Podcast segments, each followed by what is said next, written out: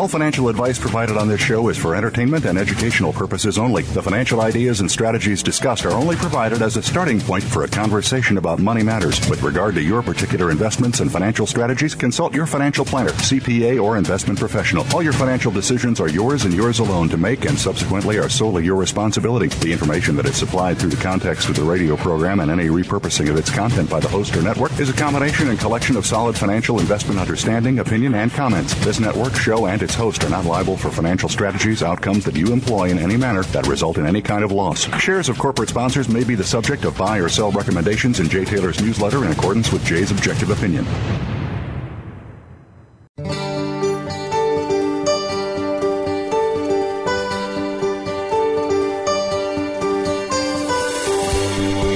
Welcome to Turning Hard Times into Good Times with your host, Jay Taylor. This hour will help investors fix issues and achieve personal gain.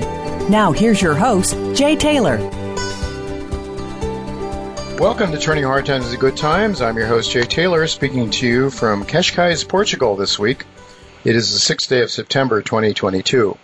Before I talk more about today's show, let me remind you that I do publish a newsletter called Jay Taylor's Gold Energy and Tech Stocks and that you can subscribe to my letter by going to miningstocks.com. Want to thank each of you for listening to this show and encourage you to send along whatever comments you might have about the show. Send them to questions for Taylor at gmail.com. Also want to thank our sponsors for making this show economically viable.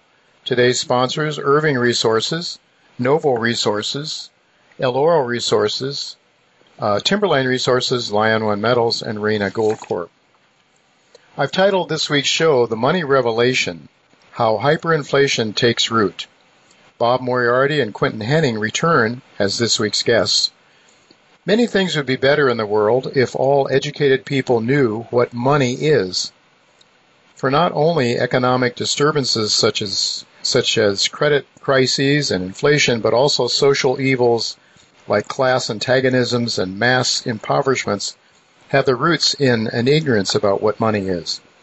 Even political catastrophes like wars and revolutions are really related to a misunderstanding of what money really is. Robert Moriarty and Make Enders teamed up to translate a book from German to English titled The Money Revelation. The book, which was written by Alfred Lansburgh, a banker, economist, and author, and publicist, who passed away in 1937. It details how the ignorance of well educated Germans enabled the German hyperinflation to take hold. And of course, that led to the rise of Adolf Hitler and ultimately uh, World War II. Unfortunately, Americans and Europeans appear now to be almost as ignorant about money as the Germans were in the 1920s and 1930s. That leaves the West very vulnerable to similar economic and political strife as we experience, uh, as was experienced in Germany in the 1930s and the 1940s. And as inflation is now starting to rear its ugly head here in the West, this book may be one of the most important books available at this time because it lays out the monetary mistakes that led to hyperinflation. Just as in 1920 Germany, current policymakers erroneously think they know how to control rising prices, and the mainstream media continue to suggest the Fed is very much in control. But it is very doubtful that they are because it's clear after reading this book that Chairman Powell and a thousand PhD economists at the Fed are relatively clueless, even they are clueless about what money really is. Bob Moriarty will walk us through the steps that led to this awful chapter in human history in the hopes of helping listeners be prepared in, as best they can be in the event the same thing happens here. Also, help us understand and keep an eye on what's going on as uh, as policies are being made by the Fed and by our government. Well, we do have to go to a commercial break now, but don't go away because Quentin Hennigh will be with me right after the break to give us an update on Lion One's emerging world-class high-grade Fiji gold deposit. That is the Tuvatu project in Fiji. Don't go away because I'll be right back with Dr. Quentin Hennigh.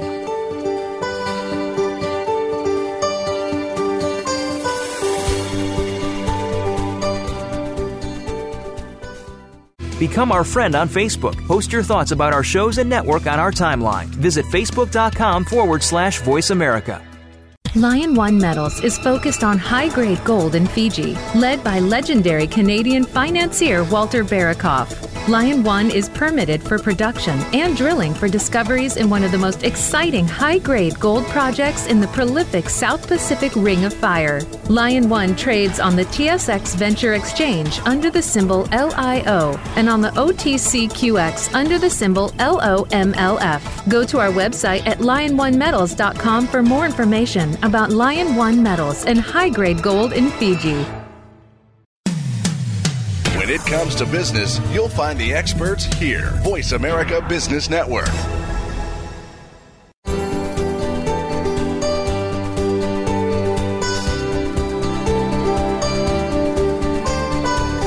You're listening to Turning Hard Times into Good Times with your host, Jay Taylor. If you have a question or comment about today's show, Jay would love to hear from you at 1 866 472 5790. That's 1 866 472 5790. You can also send an email to questionsfortaylor at gmail.com.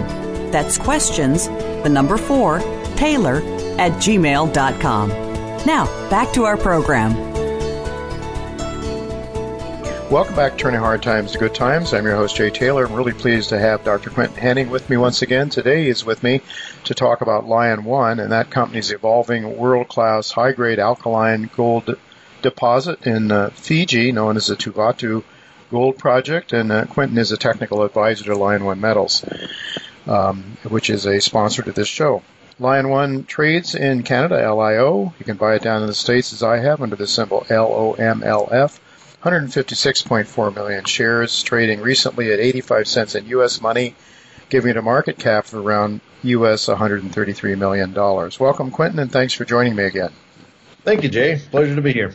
Really good to have you with me. You know, some very exciting developments going on. Um, just for people that might not be familiar with an alkaline deposit, can you talk about them just briefly? Tell us why it should be something that investors pay attention to and why it's potentially very exciting. Yeah, look, these these deposits are some of the choicest gold deposits uh, in the mining industry. You know, if you look at history, some of the most profitable and biggest gold deposits are alkaline gold systems. Uh, examples would be Cripple Creek, which is here in Colorado, uh, the Porgera mine, which is in New Guinea, uh, Lihir, which is also part of New Guinea. It's a small island off the coast of New Guinea uh, and Vatukoula, which is a, a, mine not too far from Tuvatu, which has produced uh, many millions of ounces of gold over its lifetime. These are tend to be high grade. Uh, they can be very uh, prolific in terms of the uh, the ounces that they they generate. Uh, examples: Cripple Creek's probably at 29 million ounces uh, mine plus reserves, and uh, Porgera is probably even more than that. I would say uh, probably 30 plus million ounces mine and reserves at this point. Uh, Lihir is probably 45 million ounces mine in reserve. Uh, and then, you know, Vatukoula, their nearest neighbor there at Tuvatu, is uh, about 11 million ounces mine reserves and resources. So, you know, these, these are big systems uh, and they tend to make a lot of money. So the, the major miners covet them. Uh, they're they're funny deposits uh, in the way that they form. They form from these melts, these magmas that come up that are, have a lot of alkaline metals in them. And you know, as they crystallize and, and so forth in the crust, the fluids that come off those melts kind of concentrate in in the residual material. And just at the last moment, you know, like at the very, very last stage of this whole process of magmatism, these things just literally just burp out uh, very high grade gold into all the cracks and fissures and whatnot in the rock above them. So, you know, we can end up with extremely high grades. This is a classic example of, of one of these systems. Uh, I've used the analogy several times that these are like trees from the, you know, the top down. You, you basically are dealing with near surface at the smaller branches and, and these coalesce into bigger and bigger branches as you go down you know and ultimately you find the trunk or the you know the big branches and the trunk at depth and you know you can be into some absolutely killer uh, grades widths and so forth that's what we're starting to see at Tuvatu. Well, I would think so. On August 15th, there was a press release that put out 75.9 meters grading 20.86 grams per ton I think that was from the deeper section, some 500 plus meters down, if I'm if I'm right about that, that, and that would seem to be that tree trunk that you're talking about, potentially starting to hit into that tree trunk. I think it's it's one of the bigger branches. I don't think you know necessarily we're right in the, the trunk yet, but it's one of the bigger branches, and uh-huh. it appears to be the one that fed most of the UR and UR you know URW lodes and stuff that sit uh, at surface right above. Okay, so there's a whole bunch of lodes that comprise an existing resource, and those are the ones that kind of coalesce to form this bigger branch. And you know, it's just a delight to to find the darn thing after you know poking at this thing, you know, many many holes over the past what 15, 20 years it's been drilled, and then to find the the feeder structure is you know really exciting. Yeah, very. Um, well, you've suggested in the past there could be more than one of these deposits. I think probably part of the same system over a seven kilometer strike length uh, based on surface geology uh, that's been carried out so far. And on August 29th, um, there was an announcement the company put out that approximately two kilometers to the northeast of this initial discovery of what, you know, the main uh, deposit that the company's been expanding and drilling on now, they found a channel sample graded 13.27 grams over four meters. Uh, that was at surface, and another one meter within that larger section, uh, graded 36 uh, grams per ton, or over an ounce per ton. And then there's another one that graded 17, almost 18 grams per ton over almost a meter. Might yeah. this be, in your view, part of the same system, the same alkaline system? Do we know enough about it yet to know if that's the case? The the mineralization that they found in all respects is identical to the mineralization seen at Tuvatu to the southwest. Mm-hmm. Now, I, I, will say that it's absolutely part of the same system, uh, but it's it's its own tree, if you uh-huh. will. Uh-huh. Makes sense. Okay, so think of this like. Um, let me set this the picture a little bit better. Okay, so we have the Navilawa caldera, which is basically an extinct volcano. Think of mm-hmm. it that way. Mm-hmm. Right? And it's about seven kilometers across the big cauldron that the, the whole system formed in. But there's a fault, a big fault that transects the caldera from southwest and northeast. Uh, so it transects about seven kilometers clear across the caldera, oh. and it actually can extends all the way up to Vatukoula. Interestingly, it's the same fault. Oh. all right, but uh, in the caldera, um, this this structure, this fault, is where the fluids decided to ascend. Okay, so that magma I talked about earlier, they found places along this fault where there was a lot of uh, you know free flow, you know, ability to for fluids to move upwards, and it effectively formed tree trunks. Think of it that way, like trees and tree trunks uh, along it. Okay, and we're finally starting to hone hone in on the the you know the other trees that are here. There's one down at uh, Ura Creek and Jamaki in that area, which is to the southwest from Tuvatu. But this is the first one that we found, uh, you know, conclusively found. Like you know, this looks like a Tuvatu replicate that's to the northeast, and it's it's exciting because we first saw this area. Um, in the BLEG sampling, the stream sediment sampling did a couple of years ago. Of course, you know, COVID has kind of put a you know a wrench into the works around exploring uh, as aggressively as we had hoped over the past couple of years. But now we're back at it, and the guys decided to push this road up into this area, this Patiri Creek area. Um, uh, and you know, bless their heart, they did because this is exactly where what we needed. We needed to get into the that structural corridor, that northeast structural corridor, to to find these kind of veins and um, you know they you're right on schedule. They found this vein in four meters of 13 grams. Um, it's a nice fat structure, very much like the big structures at Tuvatu. It um, it has the same mineralogy. If you look at the pictures and so forth, it is just a classic monzonite hosted uh, high grade vein like you see down at uh, at Tuvatu and it's you know structurally it's got the little fractures and sheeted or shear, shear vein and so forth, which is very char- characteristic of all the veins at Tuvatu. It, it is in every you know respect an extension of the Tuvatu system, but it is sitting over the top of what's probably another tree trunk. So, you know, I, I think this is a big one. Big all right, all right. So there could be more trees in the forest as well. But so let me uh, just ask you in terms of the current drill program. Uh, could you just give a, a, real quick review of the current drill program and then Do you think this new discovery will be drilled anytime soon? Because the company certainly seems to have its hands full as it's uh, as its infill drilling in order to get ready for some test production and also continue to explore down that tree trunk. Yeah, so there's there's two styles of drilling going on right now. The company does have six rigs.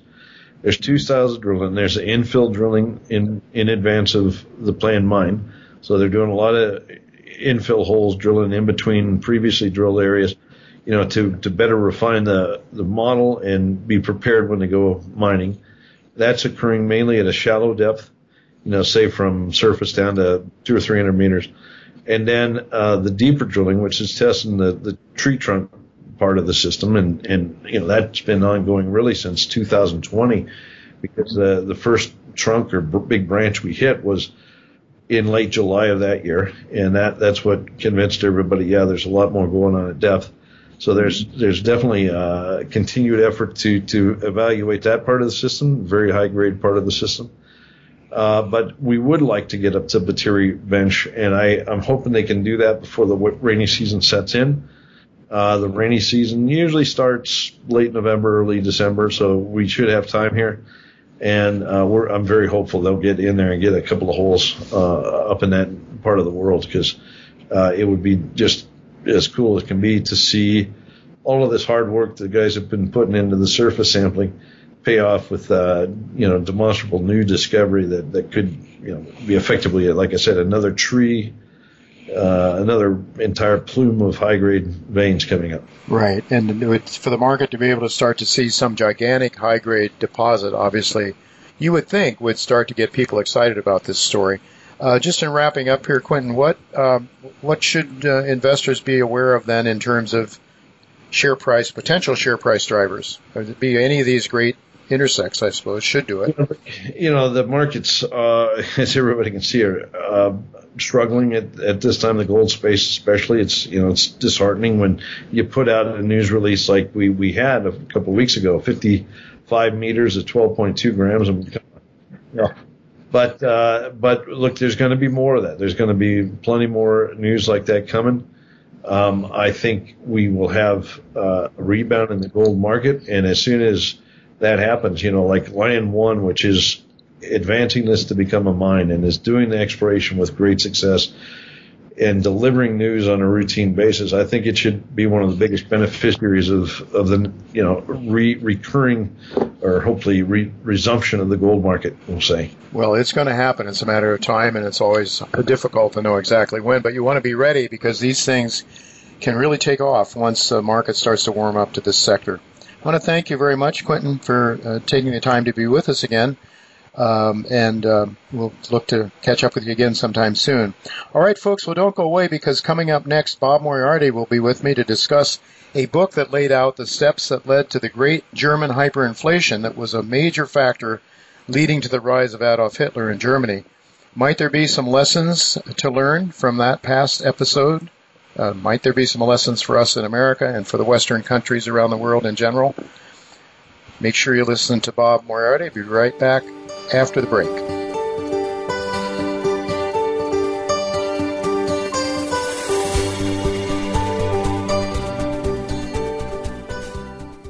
Follow us on Twitter at VoiceAmericaTRN. Get the lowdown on guests, new shows, and your favorites. That's VoiceAmericaTRN. Timberline Resources is a mineral exploration and resource development company focused on gold discovery in the world class mining jurisdiction of Nevada. The company's flagship Eureka project hosts a significant gold resource and drill indicated upside potential at nearby higher grade targets. Timberline Resources trades in Canada under the symbol TBR and on the OTCQB in the U.S. under the symbol TLRS. To learn more about this district scale asset with exciting discovery potential, please visit www.timberlineresources.co. When it comes to business, you'll find the experts here. Voice America Business Network.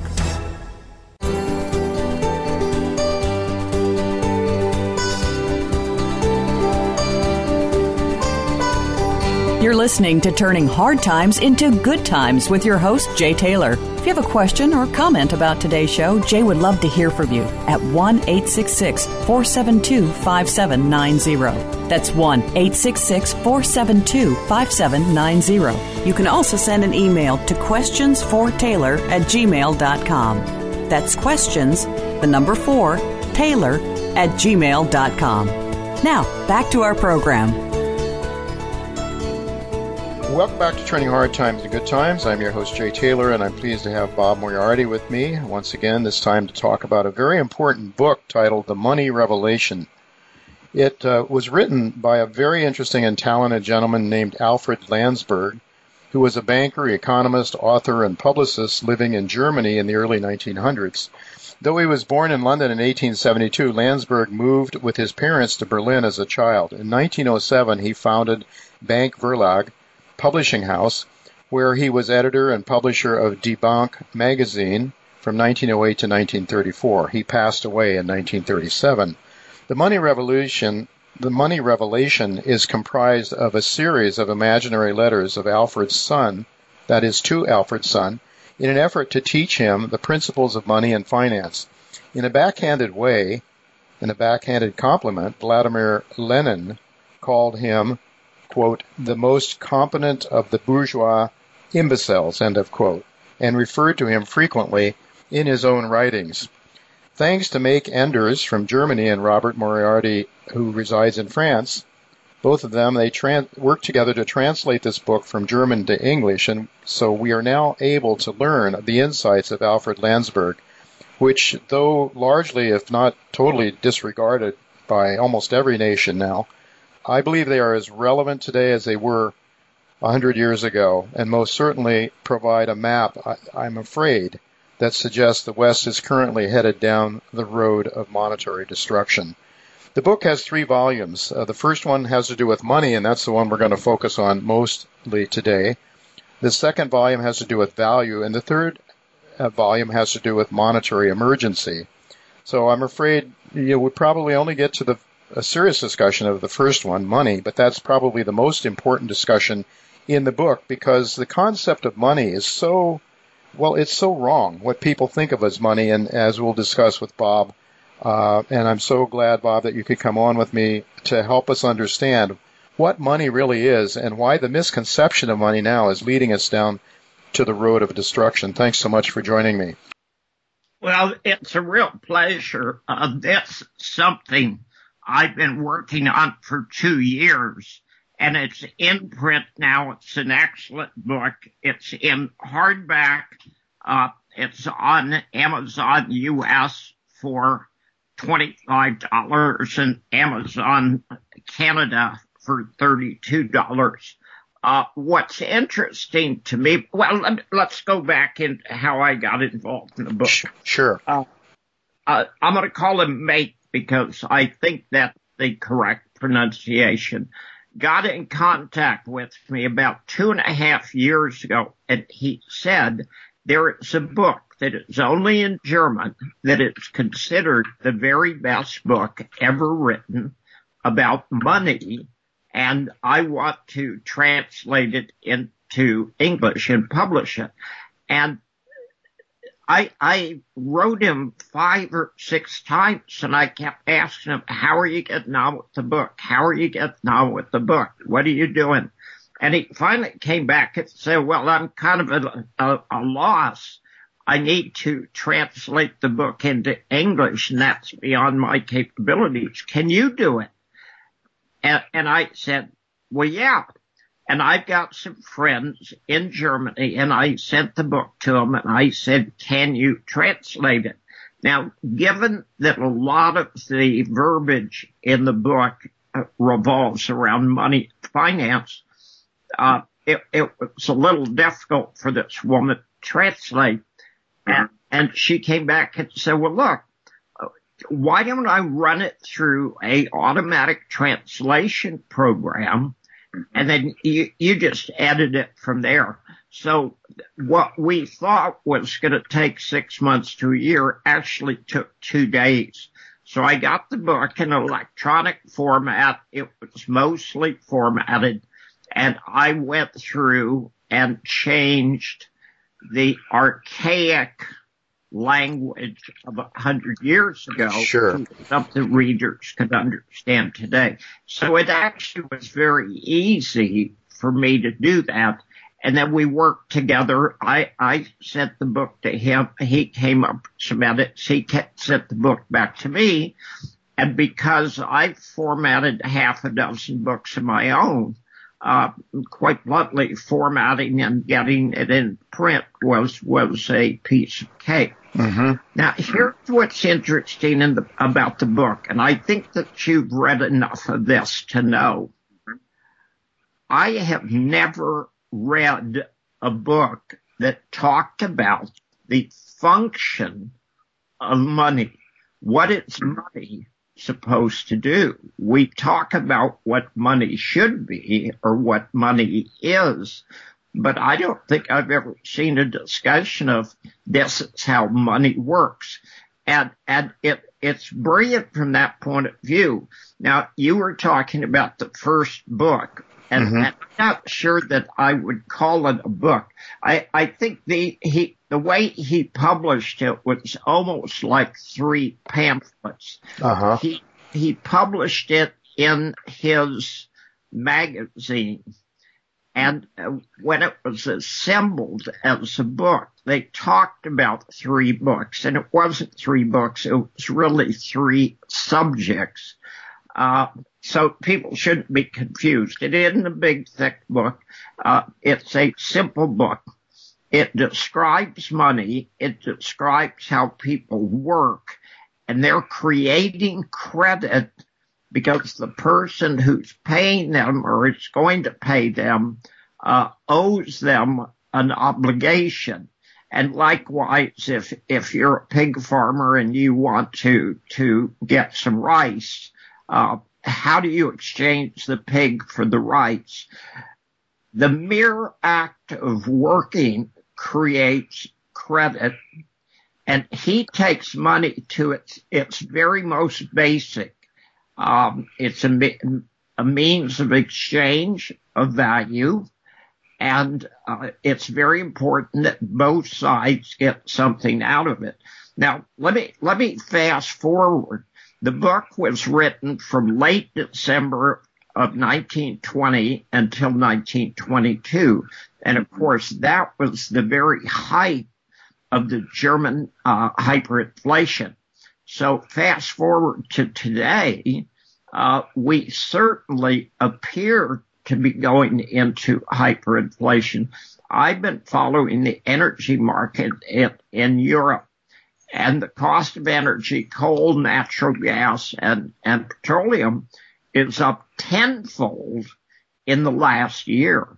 And if that isn't hyperinflation, I don't know what is. Yeah, and everything flows from energy. Everything else, you know, energy. Everything depends on energy. So, uh, well, let's let's start talking about the book. And as as I mentioned, it was it's a series. Uh, you say three pamphlets, essentially three topics. The first one being money. What is money? Uh, and and uh, you know, it was written. It starts out with the first letter to uh, to Alfred's son. It was written on New Year's Eve. These are imaginary letters. It was written on New Year's Eve, 1920.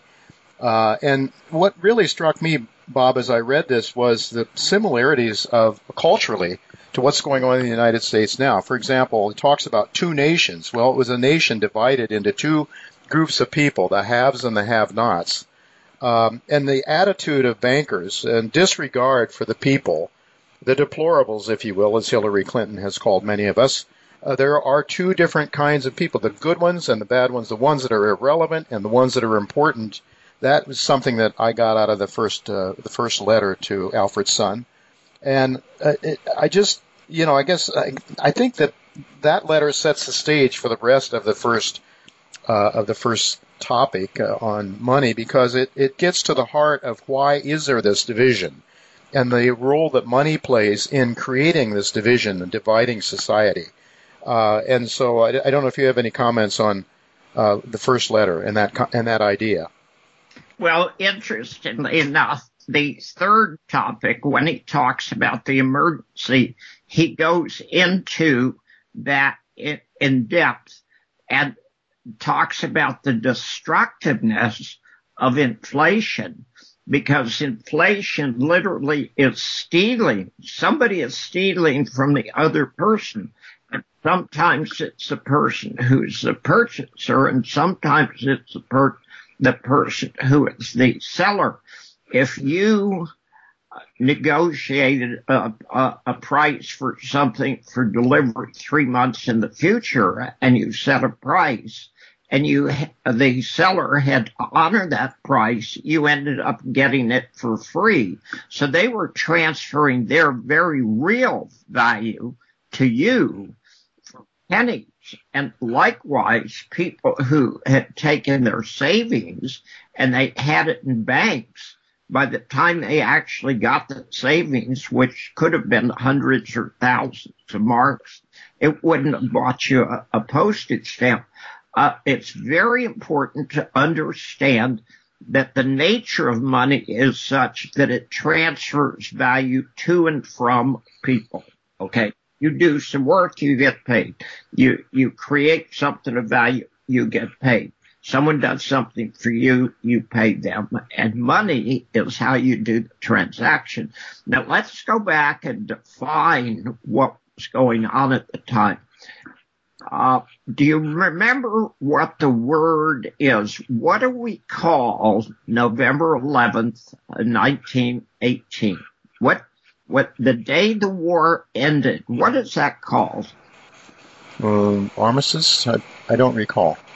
It is called Armistice Day. Uh huh. And what is an armistice? Um, I guess you're, I don't know, you're laying down your arms. You're strange enough, that's exactly what it is. I mean, it's perfect definition. Is it a victory for either side? Uh, the war? Yeah. Uh, it's a victory that we stop fighting. That's a well, victory. Strange enough, and that, that's that's a really good concept there. That's exactly right. But the key is that it's not like World War II, where where there was unconditional surrender by the Germans and the Japanese. World War One ended with Armistice Day.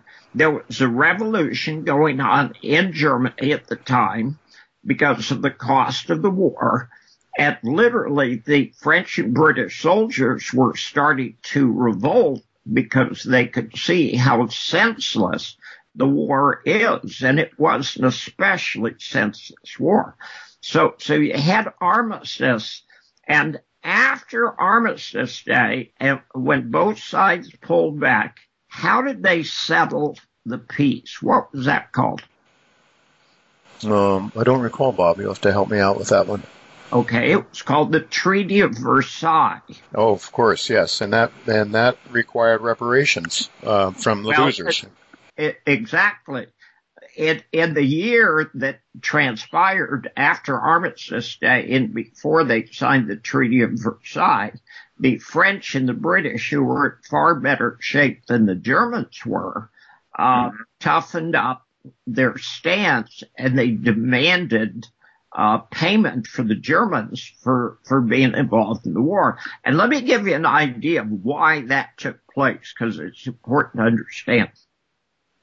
In every town and village in France, no matter how small, there is some kind of remembrance statue where they list the names of the people who were killed in World War One, World War Two, Algeria, and, and uh, Indochina.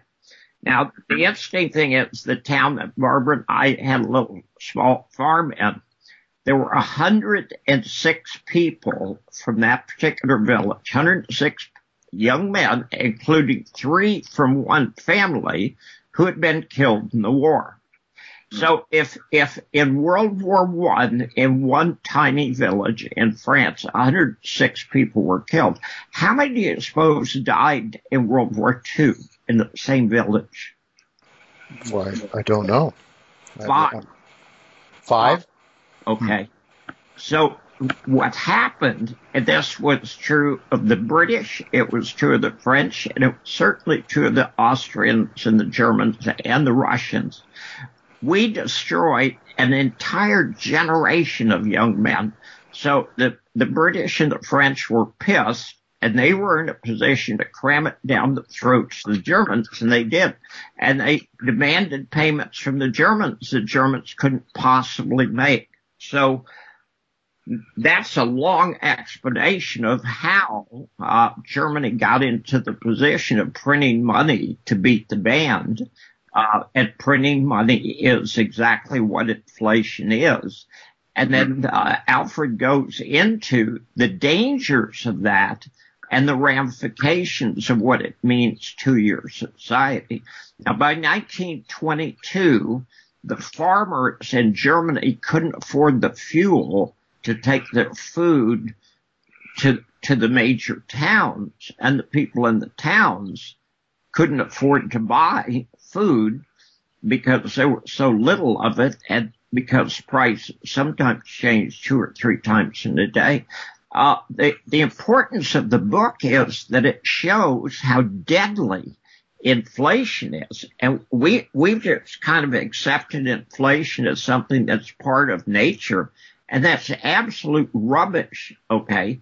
Inflation is a tax. It's a way of governments paying for things without a direct taxation that people are aware of. And, uh, you know, they want to blame everybody for inflation. It's the oil companies, it's the gas stations, it's Putin. But the fact of the matter is inflation always goes back to the actions of the government.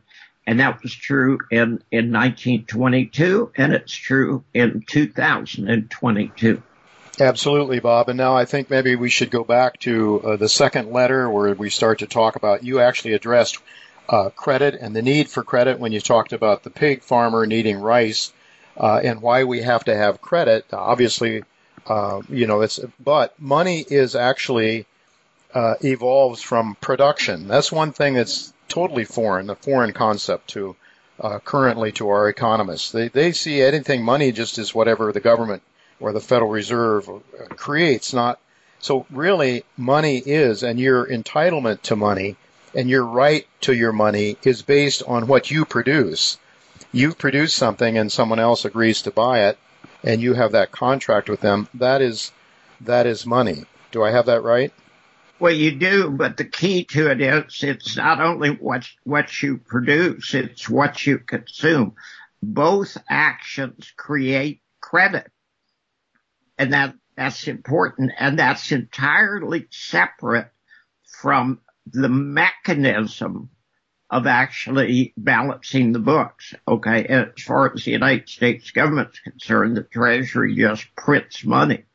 And, and that, the one thing that I got out of the book was how dangerous, uh, inflation is. Uh, we, we went from, okay, here's what money is supposed to do and here's why you need to understand it, which of course I totally accept to, and here's what happens if you don't understand it. And that's incredibly destructive to the society. Some people end up far better off and some people end up far worse off. And that's important because there, there's a great video, and I highly encourage all of your listeners go to Google and put in a video of monkey envy. And if you go to YouTube and, and watch this video of two monkeys in a cage and one monkey has been fed grapes and the other monkey has been fed uh, cucumber. Yeah. and the monkey that's been fed cucumber flat goes off. And what does that have to do with today? Well, uh, the World Economic Forum and the meeting in Davos, 1500 of the very richest and most powerful and most beautiful people in the world flew their private jets into Davos so they could sit down and have a meeting and talk about how the rest of us should learn to eat insects. And the, the WHO, not the WHO, uh, the UN literally just came out and said, uh, private ownership of vehicles should be outlawed. So you got that situation where you got the ultra elite, the one tenth of one percent, flying around in their private jets and eating lobster and steak, and then the 99.9%, which is the rest of us, eating bugs. Now, if that isn't a recipe for disaster, I don't know what is. And he talks about it in the books.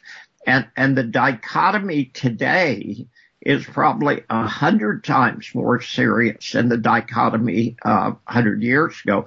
People were rich then, but n- not to the extent of flying all over the world in their private jet all by themselves to tell people they shouldn't own automobiles. Uh, you've got the Netherlands, which is telling 30% of their farmers, uh, you're producing nitrogen and nitrogen is a dangerous gas. Therefore, you're going to have to shut your, your farm down. Uh, excuse me. Nitrogen is 78% of what we breathe. Since when has been a greenhouse gas? I mean, that's simply absurd. But uh, when I consider the, the dichotomy between what uh, the ultra elite are doing and the rest of us, what they're saying we should do, uh, there's going to be serious problems as a result. And of course, uh, what did, I'm going to ask you another kind of trick question.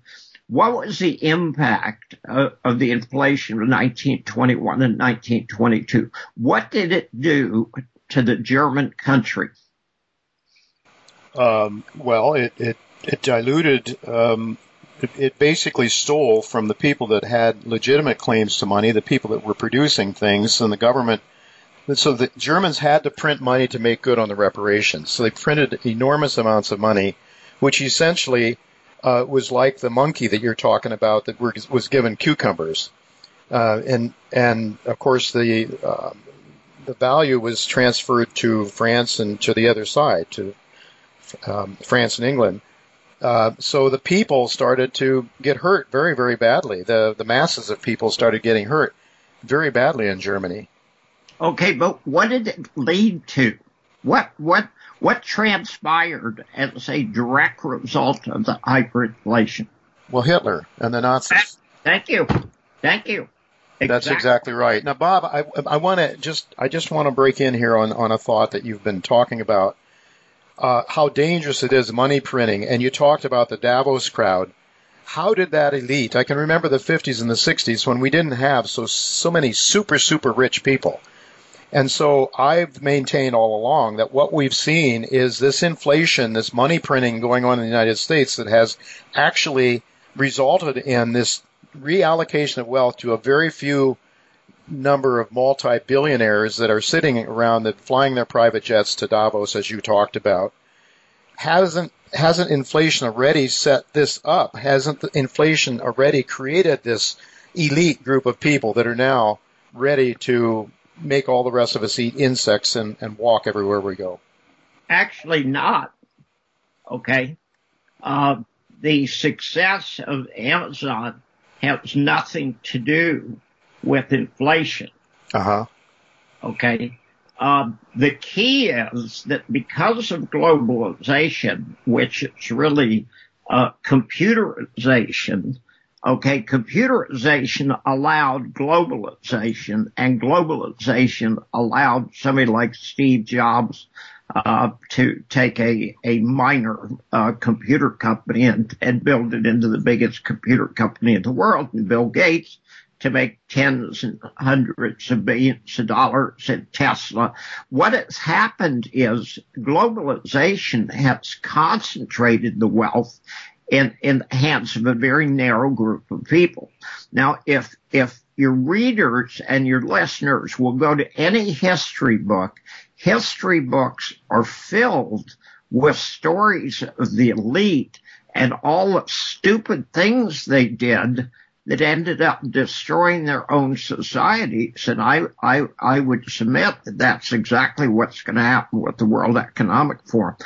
The, the World Economic Forum really, uh, it has almost nothing to do with inflation. There's been a, a giant increase in the transfer to the one tenth of one percent over the last two years. Mm-hmm. It's the stupidity of governments. But that wasn't because of inflation. Inflation was a side effect. Inflation didn't cause it. Inflation was a result. But what we've done is we've concentrated the wealth into the hands of a very narrow group of people who are totally unelected, who are looking out for themselves. And, and you know, you use the term already. Hillary Clinton said it. Okay. Uh, we're, we're absolutely meaningless to these people. Yes. And, and things like COVID, I mean, frankly, COVID was depopulation. They wanted to get rid of a bunch of us so they can keep the rest of us in slavery. But there has been a deliberate effort on the part of the World Economic Forum and many governments. Uh, Klaus Schwab has introduced 3,800 of its acolytes into governments of countries all over the world. And this unelected group of people are destroying the economy. Inflation is just part of it. I mean, certainly in Europe, we have a very bad uh, drought this year, which is caused by nature. Okay. But the cost of energy and the cost of fuel is going to go through the roof very shortly. The nuclear power stations in France are having to shut down. Uh, Germany is going to lose the ability of the Rhine River to transport coal and grain literally this week. Okay. So inflation is part of it, but inflation is not all of it. What is important there, and he absolutely talks about it in the book, is the concentration of wealth uh, the people who get the benefit of negative things such as inflation. But the, the concentration of wealth today is probably a hundred or a thousand times greater than it was back then. Right. Well, for sure. And I, I think obviously what comes through in the book and an understanding of what money really is, what credit and money really is, is the supply side of the equation. The Keynesians have been all about the demand side, printing money and deficit spending by governments, but clearly now, whether it's a natural event, and we're talking about the drought that's keeping the rivers from being able to transport goods, uh, you know, all manner of, of uh, supply issues that have cropped up, some of which have been man created, such as COVID, created by governments that have restricted the flow of people and so forth. Uh, some of it is nature. But when we have a when supply is cut off and the monetary system or the same units of currency still exists, then we're going to have inflation, right? Exactly right. And strange enough, I mean, the U.S. just passed an important law and, and everyone kind of misses the most important thing. The amount of money that uh, the government's going to spend is relatively minor. It's less than 1% of what the government's going to spend over the next 10 years. But what is important, and most people have ignored, is the militarization of the IRS. They're going to oh yes double the number of agents. And to be an IRS agent, you're going to have to be qualified with a weapon and be prepared to use it. And, and I, I'm just absolutely staggered at the idea of IRS agents running around armed. They walk into your office and say, okay, they pull their gun out and say, we don't agree with your figures, hand over all your money.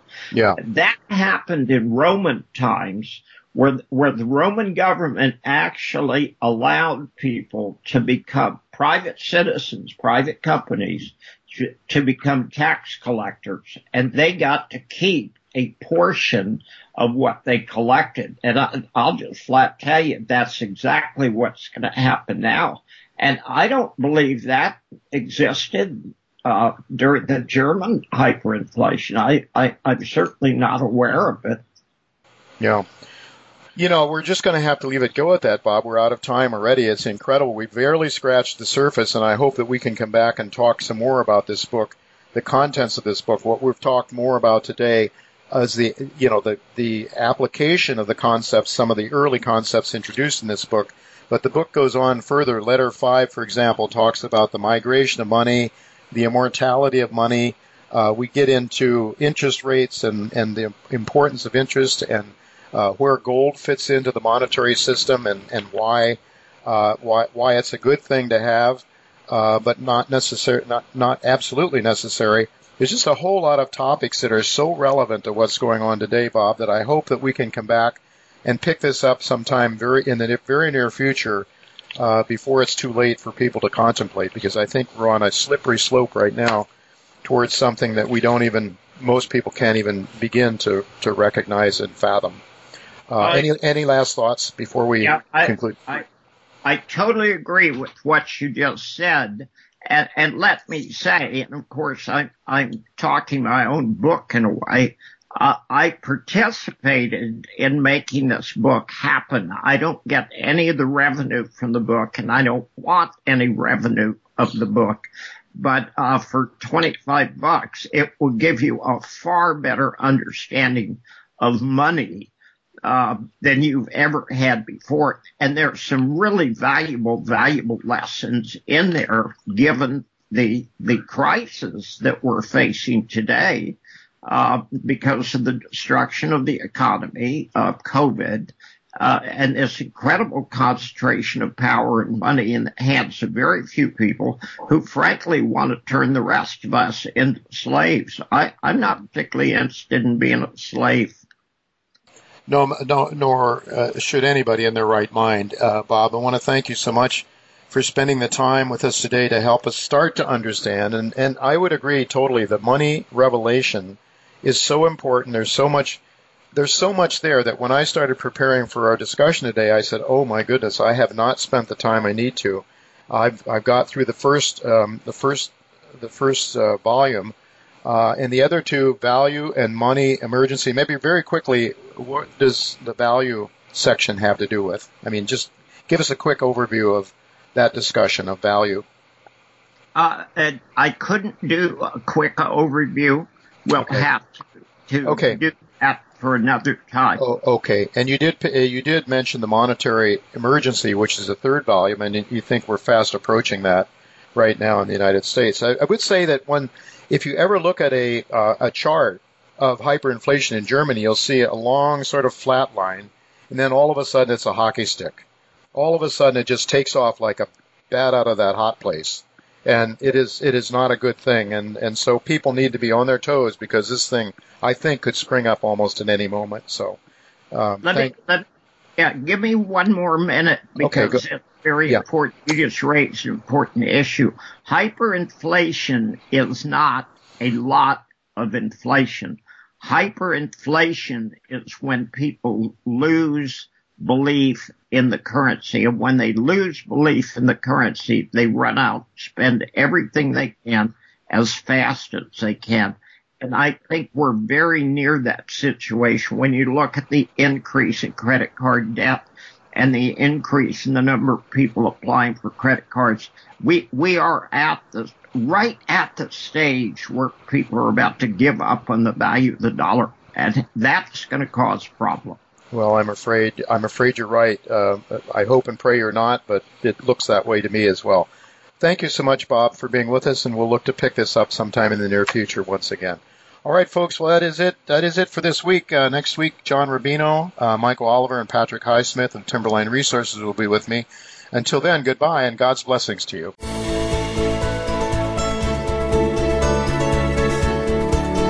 Thank you again for listening to Turning Hard Times into Good Times with Jay Taylor. Please join us again next Tuesday at noon Pacific Time, 3 p.m. Eastern Time on the Voice America Business Channel.